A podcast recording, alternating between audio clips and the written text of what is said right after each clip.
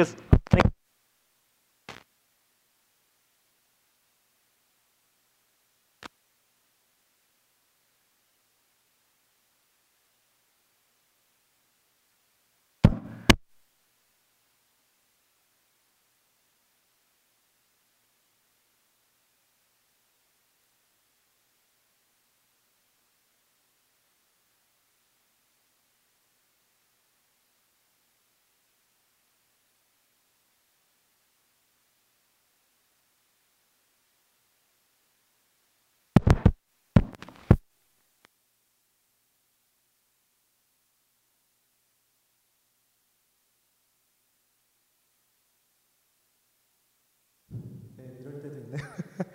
네, 하나님의 말씀 봉독해 드립니다. 누가복음 10장 30절에서 37절까지의 말씀 읽어 드리겠습니다.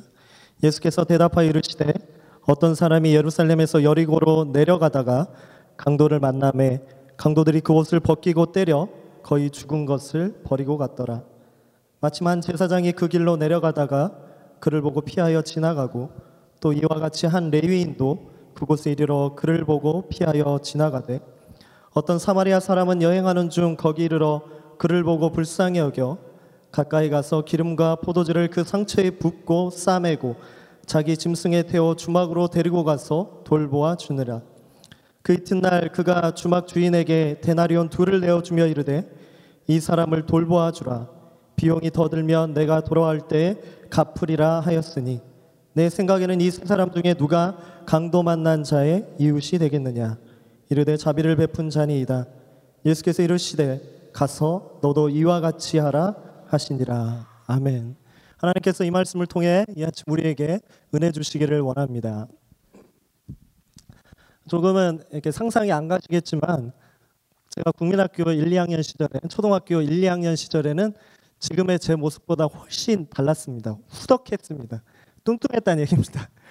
그런 저에게 있어서 제가 가장 싫어하는 시즌이 있었는데 그때는 바로 운동회 때였습니다. 운동회 시즌만 되면 달리기 시합이 필연적으로 있었고 저는 그때마다 변함없이 뒤에서 1등과 뒤에서 2등을 도맡아 했기 때문입니다. 그런 그에게 변함없이 그런 운동회 시즌이 다시 찾아왔고 제가 열심히 뛰었는데 제가 1등을 했습니다. 1등을 해서 너무 기분이 좋은 나머지 받은 상품을 가지고 학용품을 가지고 어머니께 흔들면서 자랑을 했습니다. 엄마 나 1등 했어. 저희 어머니가 뭐라 그러셨을까요? 딱 한마디 하셨습니다. 혼자 뛰었니? 라고 네. 합리적인 의심이죠. 합리적인 의심. 아무리 자기 자식이 사랑스러워도 이건 불가능한 일입니다. 주님이 오셔도 이거는 불가능한 일이기 때문에 어떻게 네가 1등을 했니? 예, 사실은 그렇습니다. 다섯 명이 뛰었는데 앞에 가던 내 친구가 경쟁이 너무나 치열해서 선생님이 그어놓으신 선을 다 밟고 뛴 거예요. 냉철하신 체육 선생님, 너는 전원 실격. 어부지리로 제가 1등이었습니다. 국민학교 1학년에 초등학교 1학년의 나이에 제 인생을 배웠습니다. 선을 지키면 떡이 나온다. 선을 지키면 뭔가 생긴다. 중요하다. 저는 이 아침에 이 교회당에 오면서도 예배 자리에 오면서도 선의 중요성을 새삼 실감하면서 나왔습니다. 오늘 아침에 제가 운전하면서 올 때 제 앞에 놓여진 하얀 선과 노란 선을 지키면서 와야 했습니다. 여러분도 마찬가지 여러분 앞에 운전하시면서 주어진 그 선들을 지키면서 오셨지요. 우리 삶에 있어서는 그렇게 눈에 보이는 선도 있지만 우리의 생명과 안전을 담보하는 그런 선들도 존재하지만 우리의 눈엔 보이지 않는 그런 선들도 있습니다. 시민윤리, 도덕적 가치, 규범들, 사회를 풍요롭게 하는 선들은 눈에는 보이지 않지만 공통의 합의로 공동의 선을 이루기 위해 그 선들이 존재합니다. 그리고 오늘 이 자리에 우리가 모인 이 자리 가운데 우리는 또 다른 하나의 선을 지키고 살아갑니다. 그것은 바로 신앙의 선, 말씀의 선을 지키고 살아갑니다. 하나님의 말씀을 지키기 위해 선을 지키며 살아갑니다. 우리가 성경을 펼쳐보면 구약 성경에서 만나게 되는 이스라엘 백성들 부단히 그 말씀의 선을 지키기 위해 노력했습니다. 특별히 이스라엘의 역사 가운데 우리 바벨론 포로기가 있습니다. 70년 동안 이스라엘 백성이 바벨론의 포로로 잡혀가서 정말 치욕스러운 포로 생활을 보냈습니다.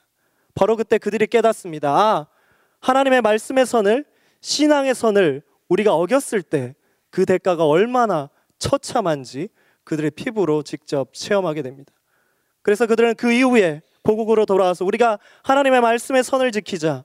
정말 열심히 지켜보자. 더 세분화하고 더 구체화하여 말씀을 지키기 시작합니다. 그것이 바로 600가지가 넘는다고 이야기하는 율법입니다. 율법을 지키며 살아갑니다. 그런데 오늘 우리가 읽었던 우리가 마주하고 있는 누가복음 이 10장을 보면 이 사람들이 과연 그렇게 율법을 지키며 살았을까? 이스라엘 백성이 정말 그렇게 하나님의 말씀을 지키는 사람들인가 의심하지 않을 수 없습니다. 오늘 우리가 읽은 본문은 우리가 익히 잘 알고 계시는 선한 사마리아인 이야기 혹은 한 사마리아인의 비유라는 본문입니다. 한 사람이 강도를 만나 죽음, 죽을 만큼 폭행을 당하고 길가에 지금 버려져 있습니다. 그 곁을 한 사람이 지나칩니다. 그는 하나님의 성전에서 예배와 제사를 담당했던 이스라엘의 종교 지도자, 종교 리더, 제사장이었습니다. 이어서 한 사람도 변함없이 그 곁을 지나갑니다. 그는 제사장을 도와 성전에서 하나님 앞에 예배를 드렸던 레위 사람, 레위인이었습니다. 어떻게 하나님의 말씀을 최전방에서 최전선에서 지켜야 될 사람들이 아니 일반 신앙인들보다 더 하나님의 말씀을 상모하고 사모할 뿐만이 아니라 그걸 삶으로 훈련하며 지켜야 될 사람들이 어떻게 이 자리를 죽은 사람을 이웃들 그렇게 지나칠 수 있었을까? 저희는 이해하지 못하는 행동입니다. 그럼에도 불구하고 우리가 성경을 조금 안다면 그들의 행동을 굳이 굳이 면죄부를 줘가면서 이해하려고 합니다. 왜? 그들은 거룩한 직무를 수행하는 사람들이었으니까. 그들은 자신의 몸을 하나님 앞에 성결하게 지켜야 했기 때문에 어쩔 수 없었어. 어쩔 수 없는 선택이었어라고 생각할 수 있습니다. 맞습니다. 구약 성경 레위기 21장 1절에 이렇게 기록되어 있습니다. 여호와께서 모세에게 말씀하시되 아론의 자손 제사장들에게 말하여 이르라 그의 백성 중에서 죽은 자를 만짐으로 말미암아 스스로를 더럽히지 말려니와 그리고 이후 11절에는 더 구체적으로 나옵니다.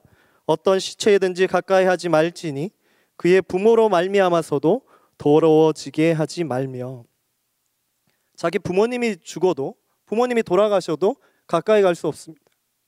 장례를 치를 수도 없습니다. 만질 수도 없습니다. 자신의 몸이 부정하게 되기 때문에 자신의 친족을 있는 슬픔 앞에서도 아무것도 할 수 없는데 오늘 일면식 하나 없는 이 사람이 쓰러져 있다고 그 사람 앞에 가서 이 사람을 건져낸다? 그 사람의 몸에 손을 댄다? 정말 위험한 일이죠. 그의 직무를 생각했을 때는 굉장히 위험한 일이었습니다. 그것은 제사장뿐만이 아니라 레위인에게도 동일하게 적용되는 이야기입니다. 그러나 우리가 말씀을 한 번 더 들어가서 본다면 우리는 여기서 이 제사장이 어떠한 길을 걷고 있었는지 한번 살펴보아야만 합니다. 오늘 본문 30절과 31절을 보면 이렇게 시작합니다. 어떤 사람이 예루살렘에서 여리고로 내려가다가 강도를 만남에 마침 한 제사장이 그 길로 내려가다가라고 이야기합니다. 이 강도 만난 사람은 예루살렘에서 여리고로 내려가는 길이었고 제사장도 똑같은 길을 갔다는 이야기입니다. 그렇다면 이것을 조금 더 살펴보면 당시 하나님의 성전 이 제사장이 자신의 업무를 수행하던 지역은 성전에 있는 예루살렘이었습니다. 근데 이 사람이 여리고로 가는 이유는 여리고에는 당시 제사장들의 집단 거주지가 있었기 때문입니다. 그러니까 하나님 앞에서 예배하는 일을 마치고 지금 집에 가는 길입니다. 그럼 율법을 굳이 적용해 본다면 디테일하게 적용해 본다면 이 사람은 부정한 일을 해도 아무 문제가 없습니다. 왜? 예배를 이미 드렸기 때문에. 하나님 앞에 이미 성결한 일을 다 끝냈기 때문에 자신 몸이, 자신의 몸이 부정해지는 것 아무런 율법적 논쟁이 되지 않습니다. 오늘 이 제사장은 하나님 앞에 또 다른 율법을 듣고 있었음에도 불구하고 기억하기도 싫었습니다. 아예 그 율법이 머리에 떠오르는 것조차 지워버리고 싶었을 겁니다. 그 내용은 레위기 21장 성결법에 앞선 19장에 하나님이 이렇게 명령하십니다. 내 이웃 사랑하기를 내 자신과 같이 사랑하라. 나는 여호와이니라. 또 이 레위기뿐만이 아니라 율법이 담겨 있다는 다른 구약 성경 신명기에서는 하나님이 더 구체적으로 말씀해 주십니다. 내가 내게 명령하여 이르노니 너는 반드시 내 땅 안에 내 형제 중 곤란한 자와 궁핍한 자에게 내 손을 펼지니라. 이 말씀을 읽다 보면 어떻게 제사장이 그러한 행동을 했을까? 그럼 레위인은 왜 또 그렇게 지나쳤을까? 우리는 계속 의심하게 됩니다. 아니 비평을 하게 되죠. 이러한 비평은 우리만 궁금한 것이 아니라 지난 2000년 동안 계속 고민거리였습니다. 왜 이 사람들이 그 자리를 그렇게 지나쳐 갔을까? 그래서 너무 궁금했던 나머지 이 가까이 있는 프린스턴 대학교에 있는 사회 심리학과 두 교수가 실험을 합니다. 존 달리와 다니엘 바슨이라는 두 교수가 어, 실험을 합니다. 그 실험 내용은 이렇습니다. 요즘처럼 눈이 오고 이 칼바람이 부는 추운 날씨 가운데 프린스턴 대학교에서 이렇게 거리 하나만 건너면 프린스턴 신학교가 있습니다. 그 신학교에 있는 신학생 40명을 캠퍼스로 불러옵니다. 그러면서 부탁을 합니다. 40명을 20명씩 20명씩 조로 나눠서 첫 번째 조 친구들에게는 강의를 해달라고 개별적으로 강의를 하라고 주문을 합니다. 어떤 강의냐? 선한 사마리아인에 대해서 우리 대학생들에게 좀 강의를 해달라고 부탁합니다. 그리고 또 다른 20명에게는 마찬가지로 개별적으로 부탁을 합니다. 너희가 목회자 후보생인데 목회자 후보생이 갖는 콜링, 소명이 무엇인지 우리 일반 학생들에게 좀 설명을 해달라고 부탁을 합니다. 그리고 각자 각자 발표가 끝나면 서로 크로스해서 다른 건물에서 다시 한번 똑같은 강의를 한 번 더 하도록 요청했습니다. 그런데 여기에 한 조건을 겁니다. 학생들이 발표를 마치고 나오는 그 현관 앞에 한 사람이 쓰러지게 합니다. 나오는 순간에. 그리고 이 사람을 누가 더 잘 도와주느냐 한번 실험을 해본 겁니다. 이 교수가 실험을 준비하면서 가정을 했습니다. 신학생들이니까 윤리의식도 높고 분명히 남들도 잘 도와줄 거다. 그럼에도 불구하고 방금 전까지 선한 사마리아인 이야기를 한 사람이 좀 더 잘 도와주겠지라고 생각을 했습니다. 여러분 누가 더 잘 도와줬을까요? 네, 다 알고 계시나요? 결과를 받아들고 너무 교수들이 충격을 받았습니다. 이들이 발표했던 주제, 이들의 신앙의 높이, 신앙의 수준, 믿음의 분량 아무 소용 없었어요. 결과는 그들에게 주어진 시간이었습니다. 한 학생이 여기서 발표를 마치고 다음 건물까지 이동하는 시간이 충분하면 많이 도와줬습니다. 전체 학생 중에 63%가 이 쓰러진 사람을 도와줬습니다. 근데 발표를 마치고 다음 건물로 이동하는데 교수가 일부러 잡아놓습니다. 일부러 잡아놓는 거죠. 잡아놓고 늦게 보내줬습니다. 시간에 쫓겨서 빨리 가라.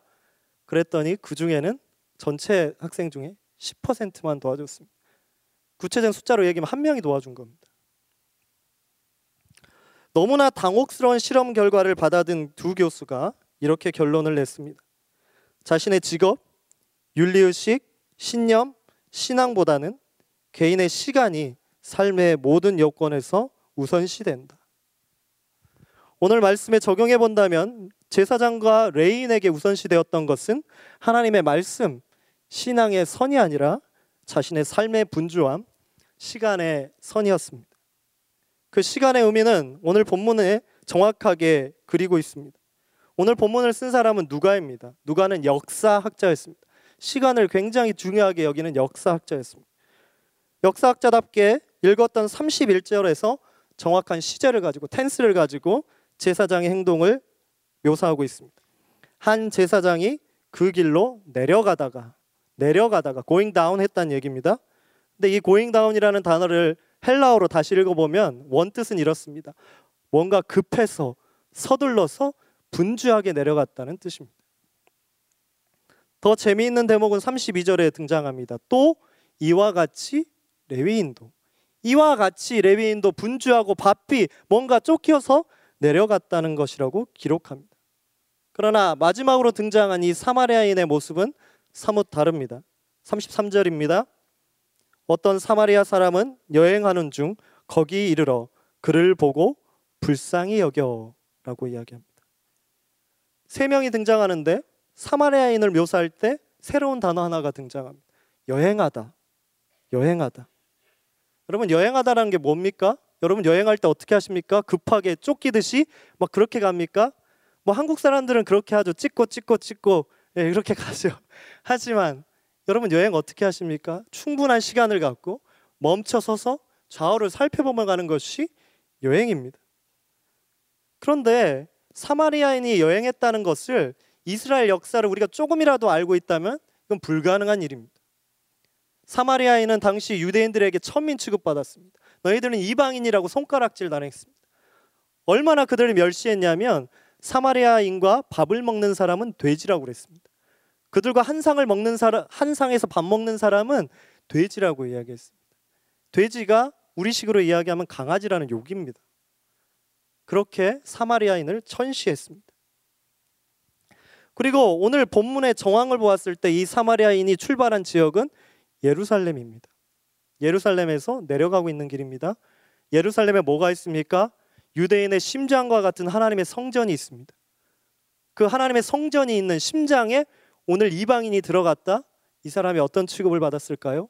온갖 모멸과 박해와 목숨의 위협을 받았을 겁니다. 그러면 이 사람이 지금 움직이는 모든 그 순간이 위협이고 삶의 존폐가 달린 문제입니다.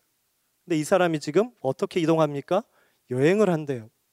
멈춰 서서 쓰러진 사람을 보고 그에게 가까이 가서 그를 싸매고 치유하고 거기서 그치지 않고 시간을 내서 다른 주막까지 이동을 시킵니다. 자기 목숨이 달렸는데. 그게 가능한 일일까요? 오늘 예수님께서는 우리가 읽은 본문을 통해서 시간이란 무엇인지 다시 한번 생각하게 하십니다. 우리 모두가 시간을 조금이라도 더 확보하기 위해서 애를 씁니다. 돈으로 시간을 산다는 이야기가 이제는 더 이상 낯선 시대가 아닙니다. 돈을 더 써도 일을 더 빨리 처리해야 되고 돈을 조금이라도 더 써서 빨리빨리 모든 것을 진행하려고 합니다. 일전에 제가 아프리카 케냐로 어, 비전 트립 단기 선교를 간 적이 있는데 어, 거기서 있는 현지 어, 스탭들이 저희랑 같이 일을 하면서 계속 이상한 이야기 단어를 계속 반복해서 쓰는 것을 제가 들었습니다. 그 사람들이 쓰는 언어는 키스와일리라는 언어인데 그 스와일리어로 자꾸 하라카 하라카라고 이야기하면서 일을 하는 겁니다. 몸만 하면 하라카 하라카 하라카 하라카 그래서 일 끝나고 물어봤어요. 야 하라카 하라카가 무슨 뜻이야? 그랬더니 빨리빨리래요. 그래서 그거 어디서 배웠어? 그러니까 선교사님이 가르쳐 줬대요. 역시 위대한 한국인. 어딜 가나 뭐 복음같이 빨리빨리를 전파하니까요. 그래서 제가 물어봤습니다. 너네 문화에 빨리빨리라는 게 있냐? 그랬더니 없대요. 그런 문화와 그런 단어 자체가 없대요. 그럼 무슨 얘기를 제일 많이 하냐? 그랬더니 볼레 볼레래요. 볼레 싸나 올린 볼레 볼레. 무슨 뜻인데? 그랬더니 천천히 천천히. Take your time. Take take it easy. 천천히 하라는 겁니다. 한국의 한 IT 기업에서 빅데이터로 한국인을 조사했습니다. 한국인이 한 해 동안 사용하는 단어 중에 가장 많이 사용하는 단어 시간이었습니다. 그럼 그 시간이란 단어와 어떠한 형용사가 제일 많이 사용되었을까? 조사해 봤더니 없다였습니다. 시간이 없다. 시간이 없다. 우리는 더 풍요롭게 살기 위해 지금 우리에게 주어진 시간, 분, 초조차 쪼개면서 총각을 다투며 살아갑니다. 그런 바쁜 오늘 우리의 사회와 오늘 우리의 일상에서 하나님의 말씀을 따라 산다는 것, 더 나아가 시간을 들여서 실천한다는 것, 그것은 굉장한 도전입니다. 우리가 오늘 이 선한 사마리아인 이야기를 대하면서 어떻게 하나님의 제사장과 레위인이 저러한 행동을 했을까 비평하고 비판하지만 냉철하게 보면 우리도 그들 같이 살지 않으면 우린 성공할 수 없습니다. 그들처럼 시간에 쫓기지 않으면 우리는 풍요롭게 살 수가 없습니다. 슬프게도 우리의 선입견을 다 걷어내고 이 말씀을 본다면 이 사마리아인의 모습이 나와 별반 다르지 않, 아, 이 레위인과 제사장의 모습이 별반 나와 다르지 않다는 것을 한 번쯤은 생각해 보게 됩니다. 근래 한국 그리스도인들 사이에서 많이 읽혔던 책 한 권이 있습니다. 조에나 위버라는 분이 한 10년 전에 쓴 책인데 최근에 한국에서 굉장히 유행을 했습니다. 그 내용의 그 책의 제목이 인상적이어서 소개해 드리고 싶습니다. 마르다의 세상에서 마리아의 마음 갖기. 마르다의 세상에서 마리아의 마음 갖기. 잘 아시겠지만 마르다와 마리아는 예수님이 살리신 나사로의 누이였습니다. 자매였죠. 둘이가 자매였습니다. 누가복음 10장을 보면 예수님께서 이 자매의 집을 방문하십니다. 방문하시자마자 마르다는 분주해서 예수님을 영접하기도 무섭게 자기의 일을 하기에 분주하게 바빴습니다. 그런데 마리아는 예수님 발 앞에 앉아서 예수님의 말씀에 경청하며 듣고 있었습니다. 마르다 역시 하나님 말씀, 주님 말씀 듣고 싶은데 자신의 분주함 때문에 가까이 가지 못하는 거예요. 그래서 불평을 합니다. 주님, 내 동생 마리아에게 좀 시켜서 내 일 좀 도와달라고 얘기 좀 하라고. 쟤는 왜 저렇게 여유를 부르냐고. 난 이렇게 바쁜데. 예수님이 뭐라고 대답하십니까? 좋은 편을 택하라라고 이야기하십니다. 좋은 편을 택하라. 오늘 여러분에게 좋은 편은 어디십니까? 철학에서는 흔히 인간의 세계와 신의 세계는 마주할 수 없다고 이야기합니다. 이유인 즉슨 인간은 시간이 지배하는 시간이라는 것이 지배하는 공간, 유한한 finite한 세계에 살고 있다고 이야기합니다. 그럼 신은 어디에 사느냐? 신은 시간의 개념에 구애받지 않고 시간을 초월하는 영원, eternity 혹은 무한, infinity의 세계에 살고 있다는 겁니다. 그도 그럴 만한 것이 내가 믿는 신이 한계가 있고 시간의 제약을 받고 공간의 제약을 받는다? 그럼 우리가 누가 믿겠습니까? 그래서 이러한 이유 때문에 철학자들은 신과 인간이라는 두 존재가 시간이라는 것 때문에 결코 얼굴을 마주할 수 없다라고 이야기합니다. 분석을 합니다. 그러나 우리가 믿고 있는 기독교 신앙은 그 정의를 초월합니다. 무한하신 하나님께서 시간을 뚫고 이 세상 가운데 오셨습니다. 그래서 역사학자인 누가는 복음서에서 예수님의 탄생과 사역을 정확하게 시간 순으로 기록합니다. 사도 요한은 그 영원하신 하나님께서 어떻게 우리 가운데 오셨는지 이렇게 기록합니다. 말씀이 육신이 되어 우리 가운데 거하심에 우리가 그의 영광을 보니 아버지의 독생자의 영광이요 은혜와 진리가 충만하더라. 그 영원하신 하나님, 그 살아계신 하나님 말씀이 친히 사람의 모습으로 유한한 인간의 세계로 경계 안으로 들어오셨다는 이야기입니다. 그 예수님께서는 하나님의 말씀이 무엇인지 친히 우리 시간의 공간에서 보여주셨습니다. 당시 말씀을 그저 권력의 도구 혹은 자신들의 권력 유지의 도구 혹은 말씀을 화석화시켰던 바르세인, 사두개인, 서기관들, 율법 교사 그들을 향해서 말씀이 무엇인지 몸소 실천해 주셨습니다. 말씀에 따라 하나님의 말씀을 전하셨고 그 뜻이 무엇인지 억눌린 자들과 함께 하시며 병자들을 치유하셨고 부정한 자들과 함께 식탁에서 나눠 먹으시며 삶으로 하나님 나라를 실천하셨습니다. 거기서 그치지 않으시고 우리 한 사람 한 사람 오늘 우리에게 이르기까지 우리를 불쌍히 여기셔서 스스로 그 죄값을 지시고 십자가에서 죽음을 맞이하셨습니다. 그리고 그 죽음이라는 시간의 제약이 있는 유한한 그 끝의 자리에서 부활하심으로 말미암아 우리가 더 이상 이 땅의 시간의 지배를 받지 않는 영원의 자리, 천국의 소망의 자리로 우리를 초청해 주셨습니다. 우리는 그 실천된 말씀의 하나님 예수 그리스도를 믿는 사람들입니다. 그래서 우리는 그 시간의 경계가 무너진 날, 죽음의 경계가 무너진 날, 부활의 시간, 하나님이 승리하신 부활의 그 시간을 기억하며 그날을 주님의 날 혹은 주일 이라고 불리며 지난 2000년 동안 이렇게 모여서 그 은혜를 나누고 함께 경험했던 것입니다. 그 신앙을 바탕으로 우리는 예수님을 따르고 추종하며 친히 우리가 예수님의 추종자라는 말을 듣는데 어, 거부감이 없었습니다. 사도행전 15장에 보면 예수님을 미치도록 추종하는 사람들 그 뜻이 크리스찬입니다. 내가 크리스찬이라 불리는데 조금도 주저함이 없습니다. 심지어 더 나가서 내가 주님의 자녀라고까지 이야기합니다. 그럼 우리는 자녀로서 어떻게 살아야 될까요? 요사이 아이들의 성적 올리는 법은 부모의 직업을 따라 달라진다는 우스운 얘기가 있습니다. 예를 들면 이렇습니다. 채소 가게 주인 아이는 성적을 쑥쑥 올린답니다. 한의사 자녀는 성적을 한 방에 올린답니다. 좀 더 해볼까요?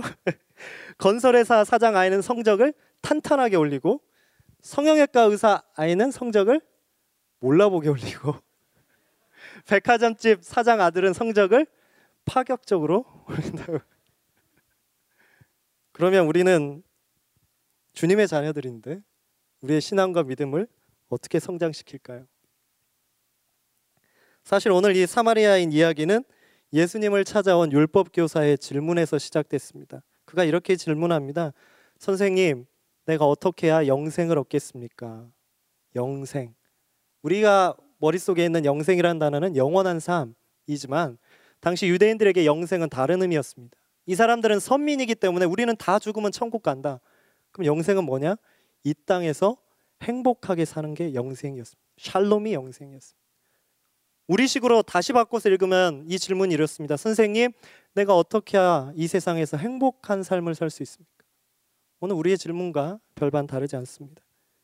그 해답을 이미 율법 교사가 스스로 알고 있었습니다. 예수님이 다시 질문합니다. 반문합니다. 그래, 그 인생 너는 어떻게 살라고 배웠니? 이렇게 대답하죠. 대답하여 이르되 내 마음을 다하며 목숨을 다하며 힘을 다하며 뜻을 다하여 주 너의 하나님을 사랑하고 또한 내 이웃을 내 자신같이 사랑하라 하였나이다. 예수님이 말씀하십니다. 예수께서 이르시되 내 대답에 옳도다 이를 행하라. 그러면 살리라 하시니 오늘 우리도 알고 있습니다. 그 해답은 하나님의 말씀을 행하라. 행하는 것. 살아계신 하나님의 은총, 그 풍성하신 은혜가 실제로 드러날 수 있는 것은 오직 우리의 삶의 실천을 통해서입니다.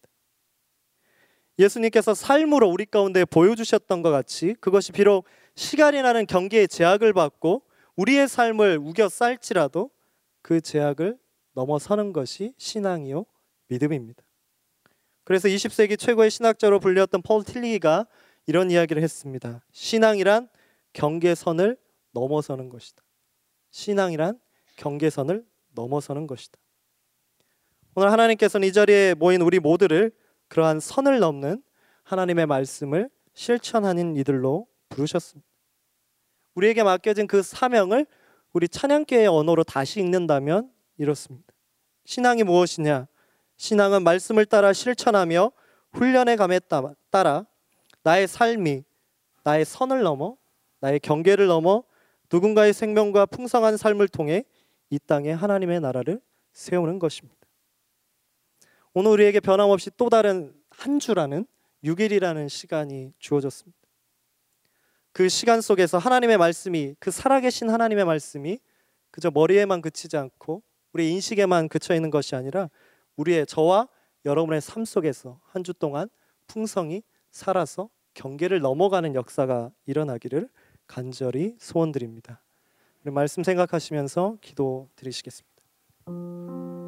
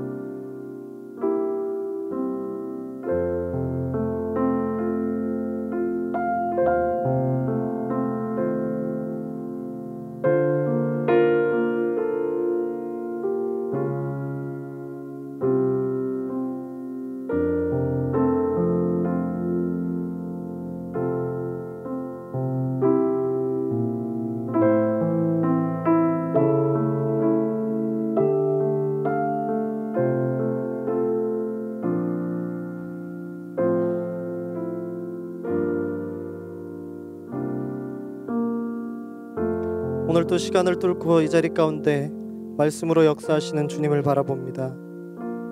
그 주님을 향한 신실함을 가지고 우리의 경계를 넘어 실천하며 우리의 삶뿐 아니라 이 땅 가운데 하나님의 나라를 세우며 풍성히 하는 우리 모두가 되게 하여 주시옵소서. 예수 그리스도의 이름으로 기도드리옵나이다. 아멘. 함께 일어나셔서